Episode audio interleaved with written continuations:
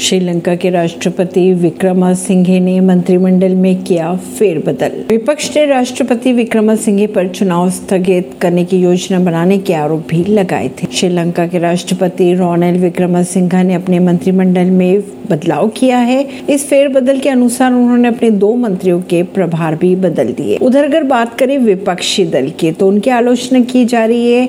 कहा यह जा रहा है कि नकदी संकट के बीच सरकार अगले साल होने वाले चुनाव को स्थगित करने की प्लानिंग कर रही है। लेकिन रोनिल विक्रम विक्रमसिंघे ने अपने विरोधियों की बातों को दरकिनार करते हुए मंत्रिमंडल में फेरबदल कर दिया है। परवीन सिंह नई दिल्ली से।